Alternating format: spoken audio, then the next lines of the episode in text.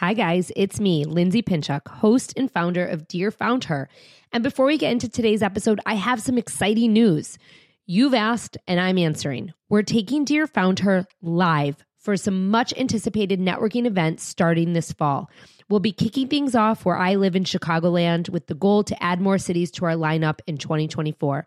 Our events will be free. You just have to be a female founder, but you'll have to RSVP. So make sure you get on our list so that you are the first to know when registration goes live. Space is limited. The link's in the show notes. I can't wait to meet you. Dear Founder, as you know, there's no blueprint for entrepreneurship. You wear so many hats, you burn the midnight oil, you pour your heart and soul into everything that you do.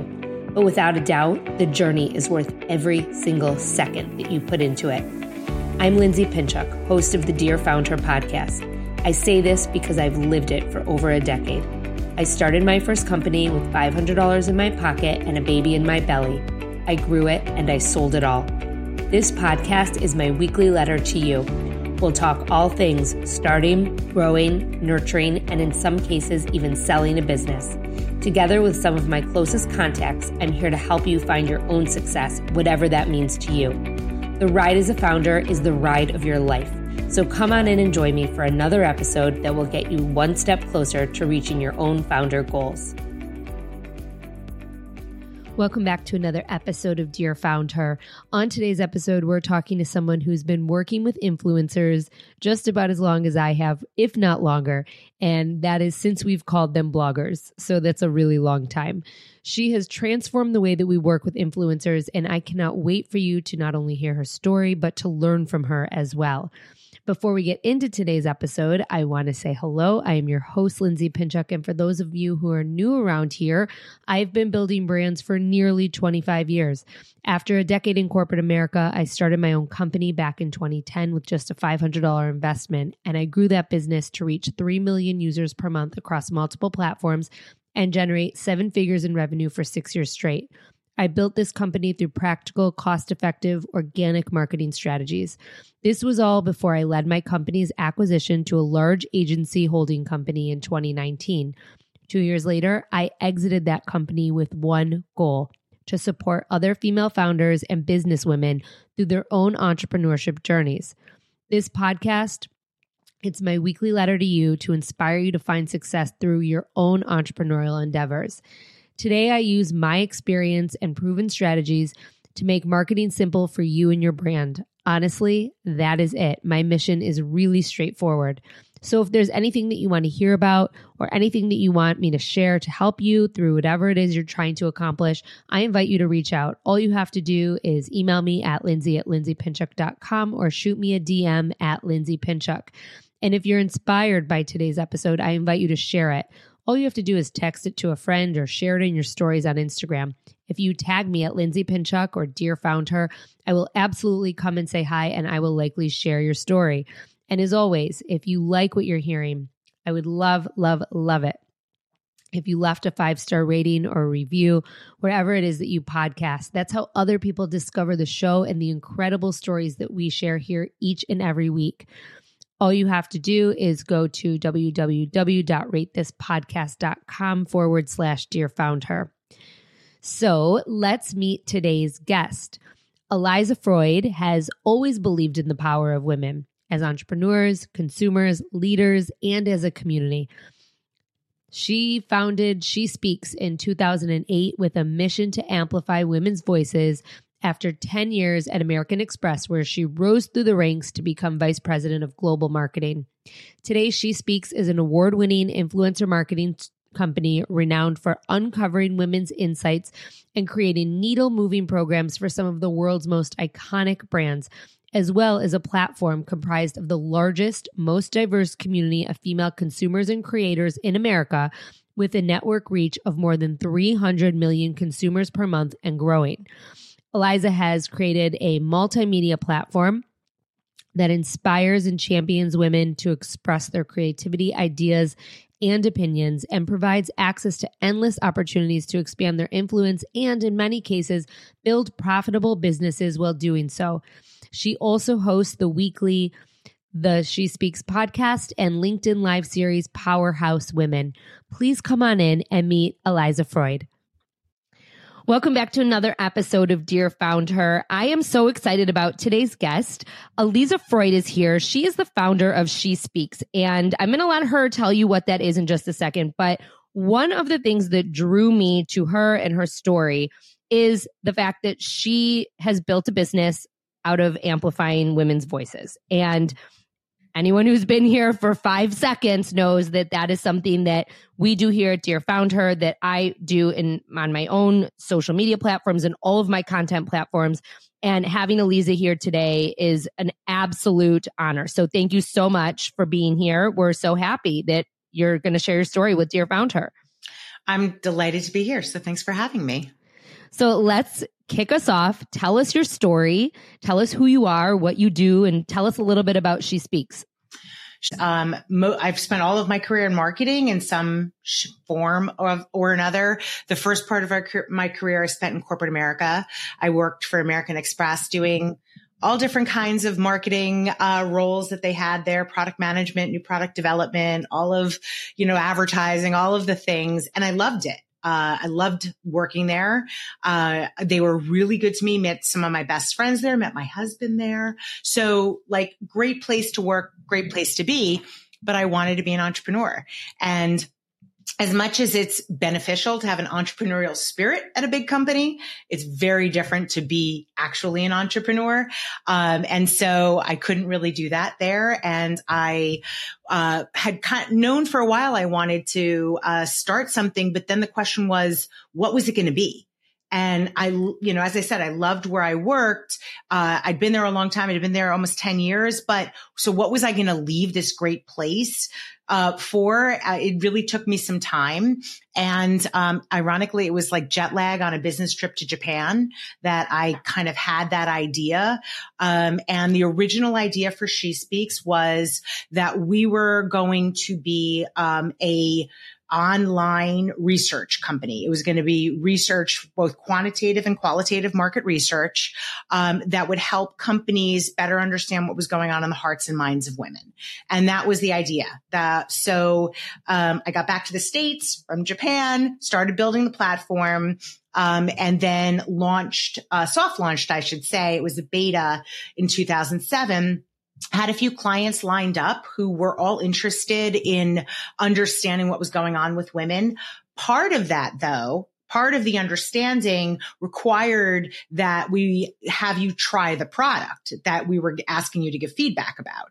So we started shipping products out to people and lo and behold, back, this is back in like 2007, 2008, a lot of the people who were starting to build online social media pre- uh, presence were looking for things to talk about on their blogs, on Facebook, where, wherever they were, they were starting to be. And so very quickly we built our community from a list of like con- honestly contacts I had from like my, my years of like knowing women and then business school. So most of my contacts, relatively small group of women, kind of the word sort of spread and um, we got in with a lot of bloggers. Um, at the time that's what we called influencers. They weren't called influencers. They were called bloggers. And uh, very much grew the community from there.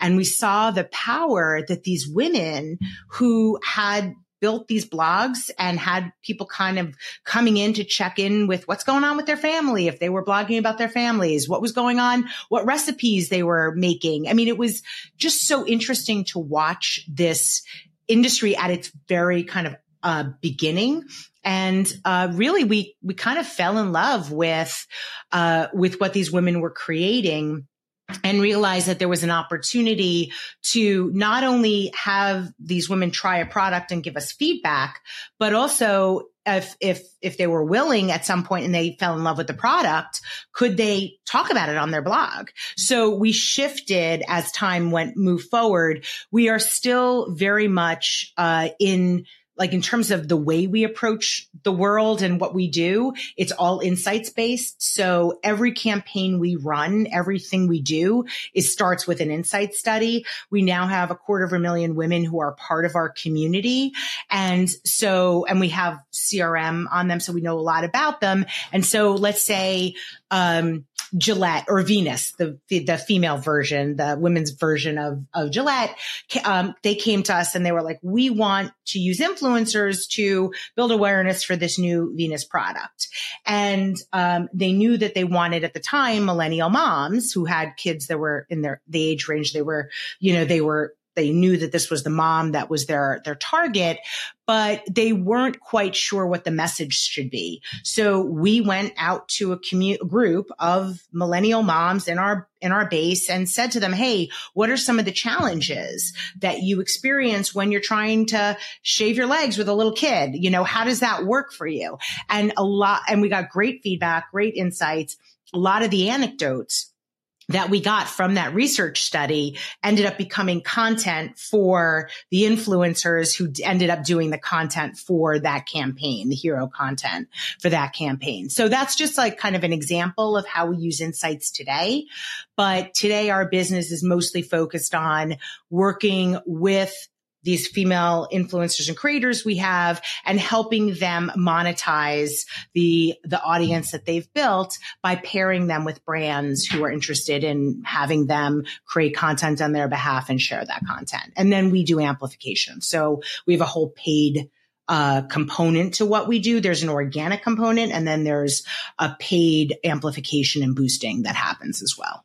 So I love that whole description. And I also love, thank you for giving that example because I do think that example that you gave about the insights is such a good example of how an entrepreneur can not only gain information from their community if you know if they have a community but also gain content mm-hmm. from their mm-hmm. community and you know and mm-hmm. it's it's sometimes it's right in front of you and you just have to ask for it I know obviously you're an agency and this brand paid for it, but for, you know, smaller businesses, you just have to ask like, what yes. are, can you answer these five questions? Yeah. And you'd be surprised by the answers and the responses that you get and how you can use them. Yeah, 100%. And I'm glad you brought that up, Lindsay, because anyone can do this. You, and, and, and I want to say that smaller business, do not hire an agency like us. You're, you're going to just be paying for a middleman. What you can do instead is use a very, you can use a Google form for a survey. You can use SurveyMonkey has a free option. There's a bunch of different options, but put some questions in front of your followers and ask people to, to take, take the time to tell you what we have found is that people are very interested in being helpful. I'm going to say that women in particular seem to be more interested yes. in being helpful, um, in terms of, you know, just giving you feedback, telling you what they think. And, um, and they, most people, um, if you ask them and they're, they're interested in your brand, they're interested in your, who, you know, whatever it is that you offer, they, you'll get a good number of them that would, would, will weigh in. I'd love for you to touch upon how the landscape has changed because, you know, I, and I want to like really blatantly remind people of, yes, you said it was bloggers, but in 2008, there was no Instagram, there was no Snapchat, no TikTok. Like we were in a different mm-hmm. world. I started my company in 2010. We had a, like a, we didn't even have a business Facebook page. There wasn't a business Facebook option until like probably about a year into that. Mm-hmm. Um, and we had LinkedIn and there was like Twitter, obviously, but we also used bloggers. I mean, I had a huge blogger event at BlogHer uh-huh. in 2013, mm-hmm. and it, it, was still bloggers. It wasn't yep. influencers. And when we were like trending on Twitter, it was the biggest thing in the world. That doesn't even happen anymore. Mm-hmm. So I'd love for you to like really take us back. Yeah. And talk to us a little bit about how the landscape has changed for the better. You know, yeah. I mean, I think like I don't want to I don't want to focus on the negative because I think yes, we are all like, you know, inundated by social media and there's so many messages being thrown at us, but what has happened is we have so many more resources as a, as businesses at our fingertips today. Mm-hmm. Yeah, so so these everything you said is kind of the accurate about how things started. What I would say is that in 2015, that's where you started to see some shifting. And if you will remember this, you probably will, that um, it was when YouTube decided to go all in on influencers, all in on their creators who they they really was YouTube that started using that terminology of influencer. And that's when the, it became a lot more popular. Um, the first it's, and it's so interesting how, how things are evolving. When we were starting to work with bloggers, it was blog content, get blog content. And then, so they were writing long form, the influencers were writing long form blogs.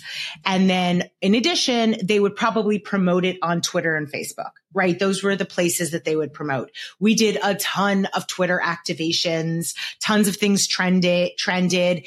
If you, if you had enough followers and you got the right people and you knew how to kind of set it up, you could get something to trend. Um, and, and then things started to shift, right? So then Instagram came into the mix. YouTube became a much more popular platform in the sense that people wanted to do long form content. YouTube started monetizing that in the way that the other platforms had not. Nobody else was was paying uh, creators. Nobody was paying influencers back then. YouTube was one of the first to start doing that, and so it really did evolve. And um, I think that YouTube making the decision to do a national advertising campaign with their influencers, like a few key hero uh, creators, as the like the the the faces of the brand, that's really what accelerated, I think, the industry. Um, and we went from 2015, we were a half a billion dollar industry 2023 is projected to be a 20 plus billion dollar um, y- industry in terms of um, how much brands are spending in the space. So it's and it's just accelerating. It's very much, and I and I think that acceleration has got it got uh, hit another inflection point during COVID because what happened, what we saw happening, at least with the brands we're working with, they needed content they couldn't do shoots. They couldn't go off site and do get a group of people together to to film a shot to film a either a video or or um, still or any kind of content, right? Because everyone was grounded, and um and so there was this huge need for content, but uh, and and brands couldn't get it the traditional routes. But on top of that, engagement on social media skyrocketed because what were people doing? They're sitting around at yeah. home and they were you know, scrolling through TikTok, when TikTok became um, really popular. We actually, it's interesting because nobody remembers Musical.ly but Musical.ly was the predecessor of TikTok.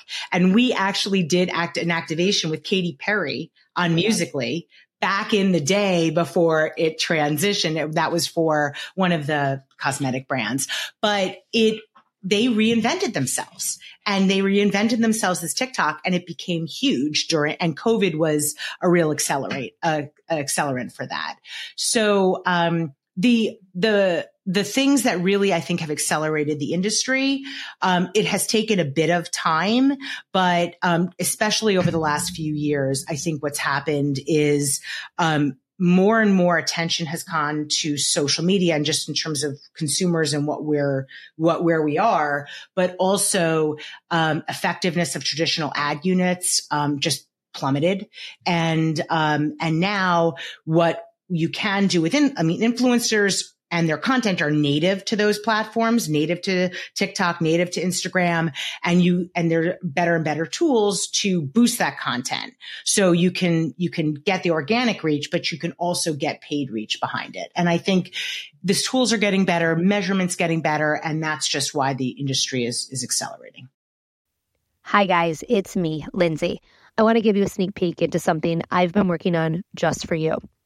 Recently, I took a survey, and 89% of you told me that you needed help marketing and growing your business. You told me that it's impossible to grow your company in just 24 hours a day, that you have no time for consistent marketing, that you're having a hard time finding new clients, and that as a small business owner, you're feeling simply burnt out and overwhelmed. So let's change that. You don't need a million followers or a million dollar budget to grow your business. What you do need are the right tools, a process, step by step guidance, and a little bit of support along the way. I've been working on something brand new that will not only help you to grow your business, but that will also help you leverage the amazing community we're building right here at Dear Found Her. So, on Monday, November 20th, the doors will open to my brand new community and group mentorship, Marketing Made Simple for Small Business. When you join, you'll have access to three monthly live group strategy calls with me, access to ask me your marketing questions within our community, ebooks and guides with step by step instructions, and a community of women business owners to collaborate with, bounce ideas off of, and to support you. And then in 2024, I'll be bringing in guest speakers and I'll introduce a whole host of additional resources. Consider Marketing Made Simple for Small Business an extension of your company, your very own marketing department. So stay tuned because the doors open on Monday. Founding members will be grandfathered in to the lowest price ever offered, and there will be some incredible bonuses that you can take advantage of through Cyber Monday. Get excited. I am, and I cannot wait to work with you and to help make your marketing simple to build and grow your brand. So, one of the things that I want to talk about is um, the need for content among brands because long gone are the days and this is this is a challenge I face with clients every client that walks through my door they only talk about their product like when they come to me they're literally just like talking about whatever it is that they offer and I get my hands on them and I'm like, no, we got to get some content. And we create a content strategy. And ultimately, that content strategy obviously helps build their credibility and authority in the space, whatever space they're in, leading to a transaction. I call it the bridge to transaction. So I'd love for you to talk and touch upon why this is so important in today's economy. Well, brands are now actual personalities, which they were not before. So I came from a brand, um, American Express, which always saw itself as a personality. Um, we, when we, um, when we would talk about, um, our products, we really talked about them as if they were almost people. And each like the blue card had a personality the platinum card had a personality the black card had a personality. They all had personalities. And in addition i think the other thing was that we because we had such a strong connection to the end user who used the credit card right we Oh, we had card members. They were members, right? That's a very different mindset than the person, not to pick on a particular brand, but like if you're the Skippy brand manager, right? Skippy Peanut Butter brand manager. You're not really interacting all the, like with your, with your, with the mom like me, let's say, who's picking up a, you know, a jar of Skippy off the shelf at my local Walmart or my local Target, wherever I'm buying it. Right. So that's a very, so you're kind of further away from the end user, the person who's buying than um, than let's say, you know, the retailer is. So when you're on the, when you're a traditional brand manager on a, at a CPG brand, right? You're, when you say customer frequently, what you're talking about is the retailer. You're talking about the Walmarts of the world, the whoever, who's put their customer who's buying huge quantities and putting it on their shelves when I was at American Express and we talked about the customer, we were talking about the people who use the credit card. So I will just, I, am and I'm giving you that background because I think that's why, um, for somebody like me that came from that background, I understood the value of content, maybe in a way that is harder if you are a brand manager on a on a on a product that you're not as close to the customer. So I think what happened is social media necessitated that brands get personalities, right? Because you're Skippy, you're going to have a handle, you're going to have a brand handle on Instagram, whatever. And so you need to have a point of view and a perspective. And in, and, and your content can't just be a, you know, a, a studio shot of your product on a counter, right? It, it's just not going to work. And so with social media, and and the proliferation of channels, right? So TikTok content is not going to necessarily be the content that's going to work on Pinterest. Pinterest content is not necessarily going to be the work the content that works on Instagram. You you have to feed all these, you know, these platforms basically. So you are desperately in need of content. And, um, and I think it's social that really, um, accelerated that need for content. And then because consumers got very savvy about ads, and we have so many more ways to ignore ads than we used to. You had to make your content interesting. So that's where the personification and the, you know, having a point of view, I think really started to come out for a lot of brands that in the past didn't have to have that. You like took the words out of my mouth because the next thing I was going to ask you is to talk about how consumers have become so much more savvy, even in the influencer space. I mean, three, four, five years ago, we were seeing influencers like holding up this water bottle and like talking about the water bottle and, you know, hashtag ad or hashtag paid or whatever it is. And that doesn't fly anymore. Mm-mm. Consumers don't want to see that. I've muted all those people or unfollowed mm-hmm. them. I think a lot of us have. Mm-hmm. If an influencer has not changed their persona, they're probably not influencing anymore. That's right. So what is like the best content that a brand can get from an influencer or mm-hmm. someone in their community, even organically? Okay. I, I love this question because it's like one of my pet peeves. So the, here's the thing that influencers do that even as a brand manager at American Express, where I thought I knew the customer really well, I frequently did not do well.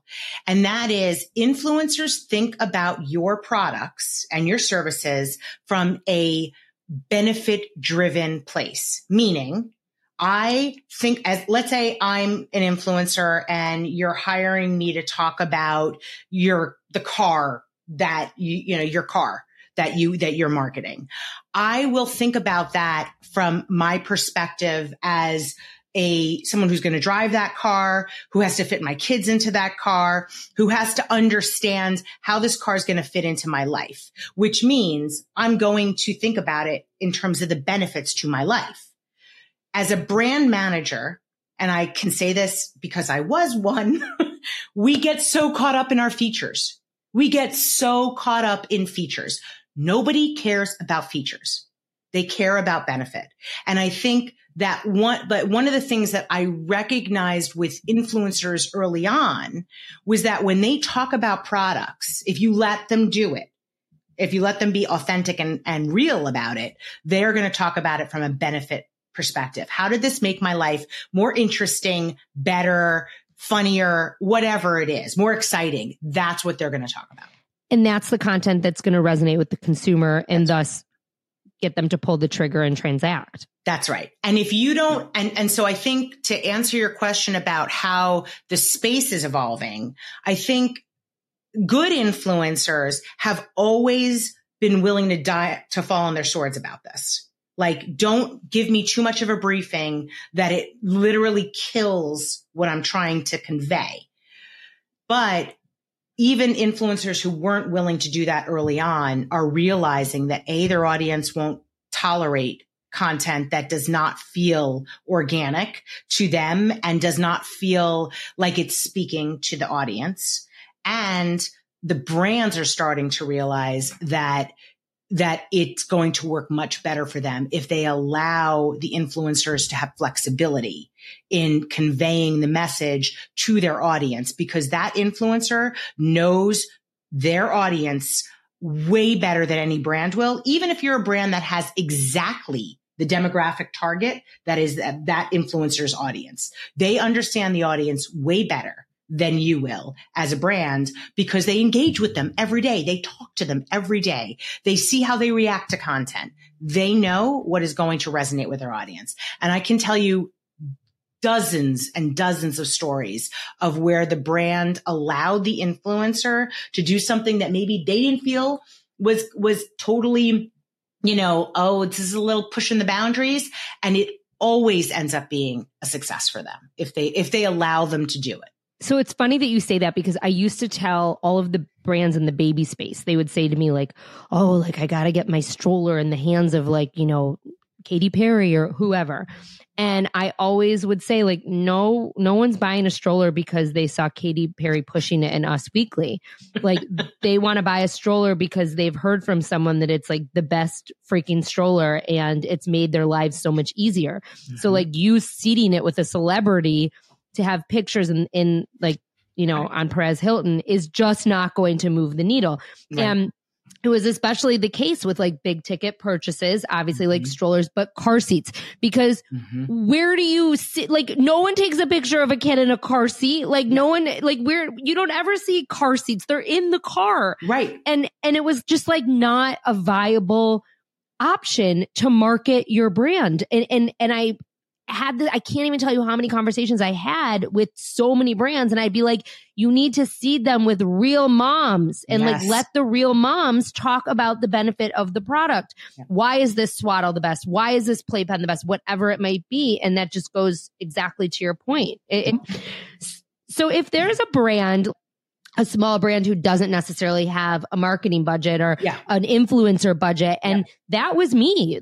We yeah. never had a budget at Bump Club and we invited people and gave things away for free and, and whatnot, but I never paid anyone. Yep. But if a brand doesn't have a budget for influencers, how would you recommend them tapping into influencer economy to get content that they can use? Like, what are some best practices? Okay. Well, first of all, the tools have gotten so much better in terms of the platforms at being able to search, right? So there's a lot more flexibility. You don't need to have a, even a software package. You can go on and search, right? You also frequently you'll have people who will tag you that customers who tag you. So here are ambassadors waiting for you to contact them, right? So what I would say is if you, if you're a small brand, you can first look to see are there people who are tagging your brand top and and and like you already if you're prior to that like you just you don't have enough awareness yet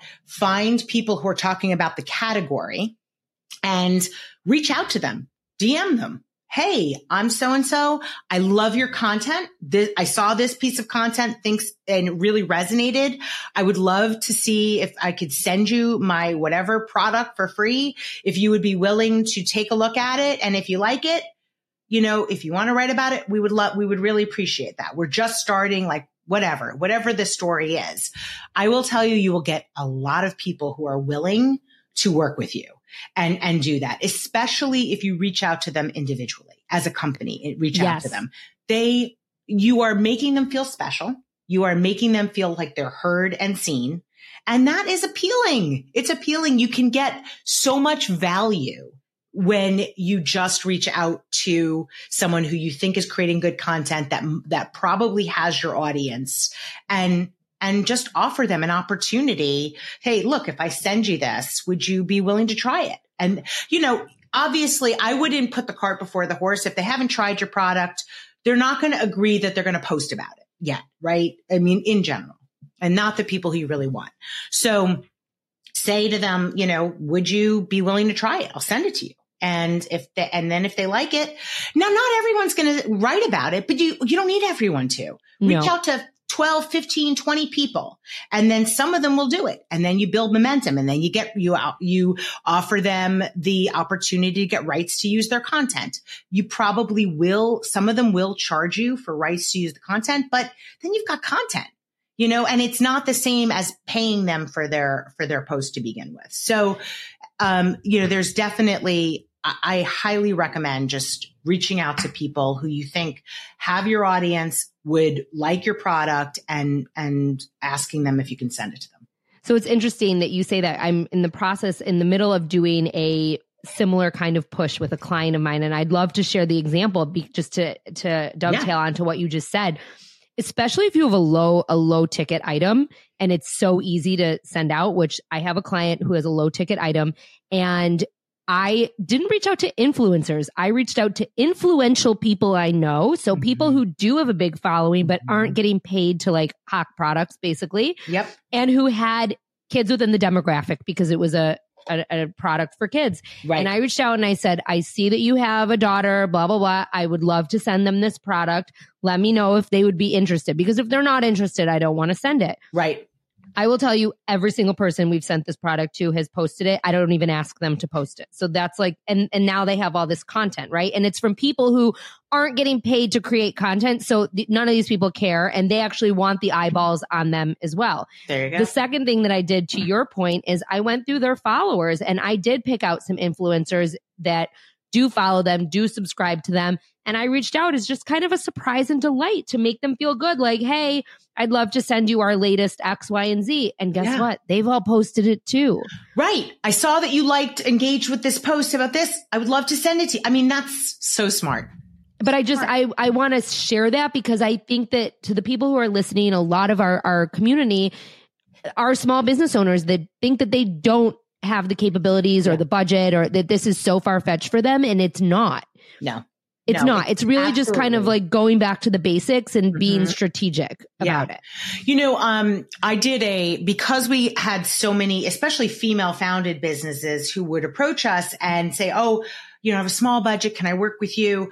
We decided to do like a master class and we just, I, I mean, I'm happy Yeah. to give you the link to it. It's a video with, along with like, um, a handout, but well, I don't know if that's old school, but you can download, you can download it if you want, but it literally takes you through how do you if without having like huge budgets, how do you um, create a campaign and then manage it all the way through so that you can have um, a like a successful run and you're not wasting a ton of money. So happy to share that. I would love to share that and and I would love to link it in the show notes. So that's something that I work through with my clients all the time. Like here's a great strategic approach to utilizing this content. So what would be like three things, three ways that you would say to utilize content that is given to you by by a creator or by an influential or Uh-huh. you know anyone really. I mean it could just be a member of your community.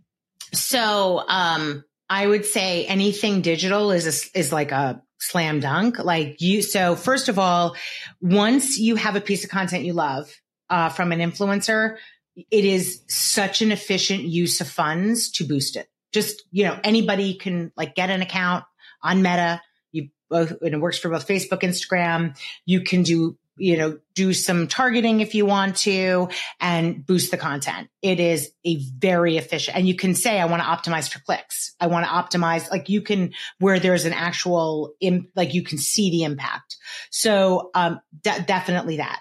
Like if you have a great piece of content, boost it. You can frequently work through the influencer to um, run those ads through their account. So you can, if you have a great influencer you've worked with, great piece of content, um, and you want to run it through their account, it, that works really well. So, and that you do you just do it the same way, but you're running the, the boosting through their account.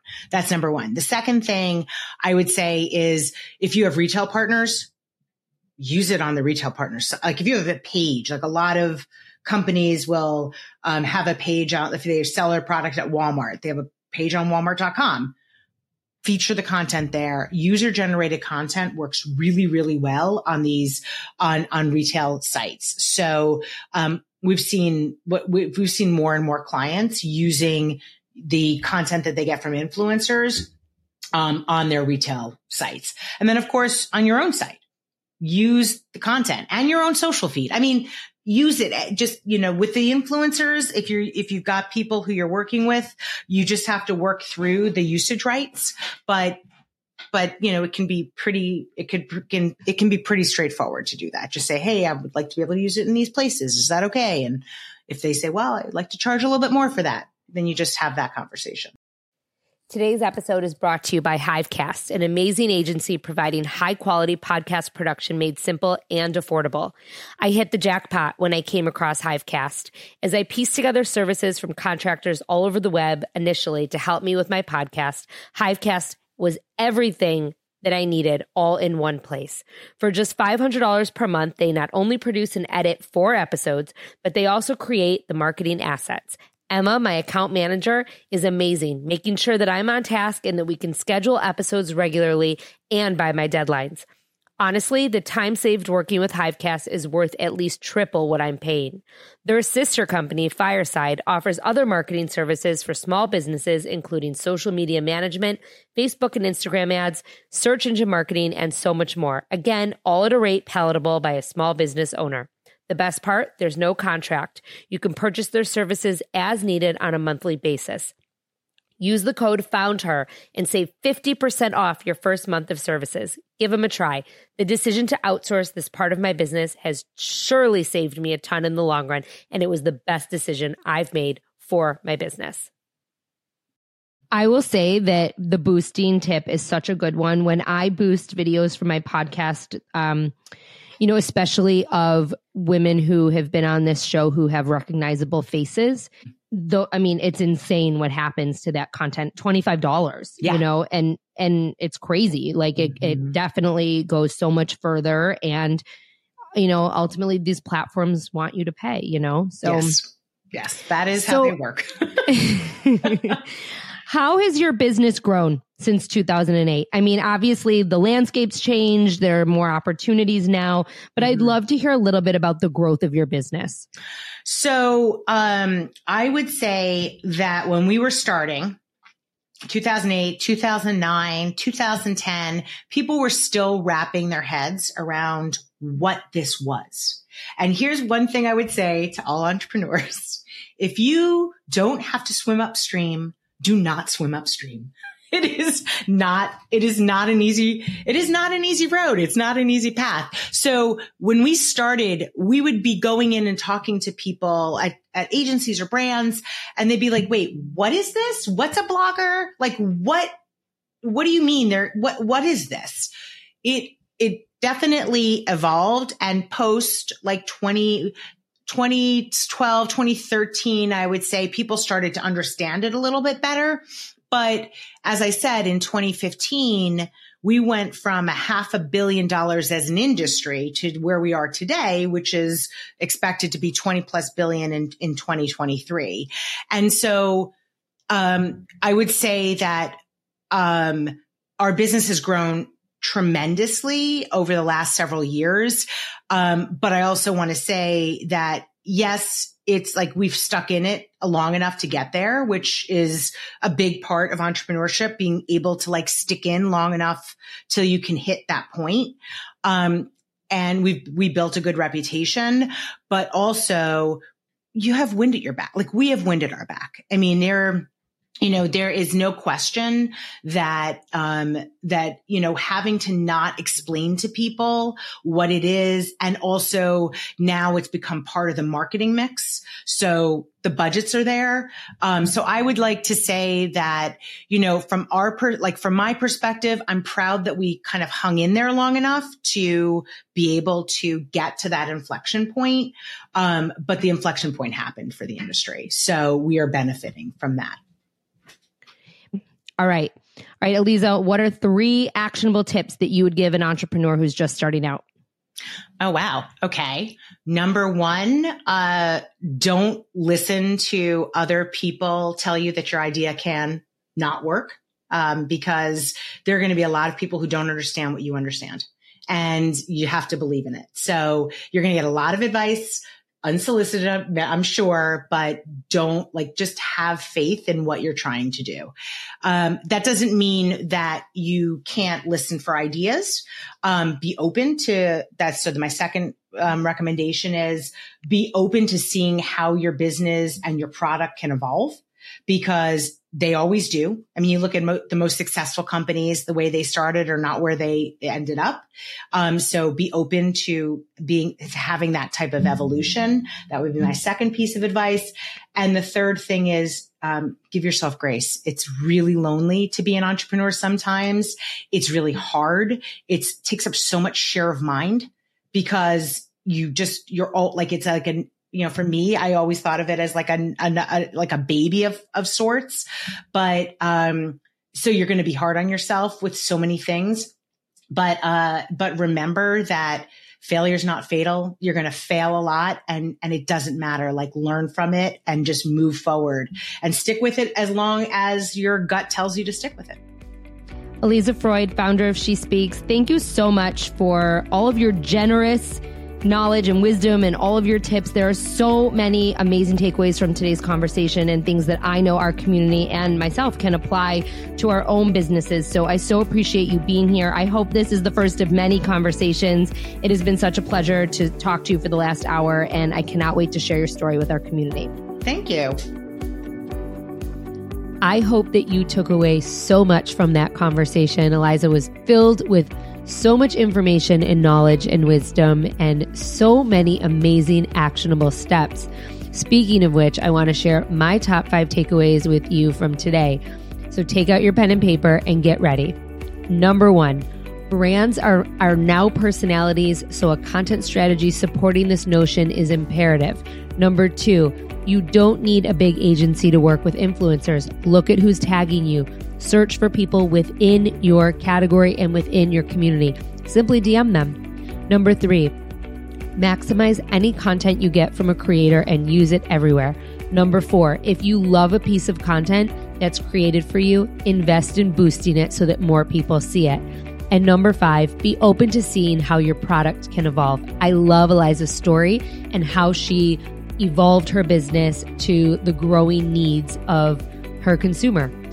I hope that you liked today's episode. I hope that you loved today's conversation. Please make sure that you are following Aliza. We are linking her in the show notes. And as always, thank you so much for listening and thank you for being here. Stay tuned. We have another brand new episode coming your way next week.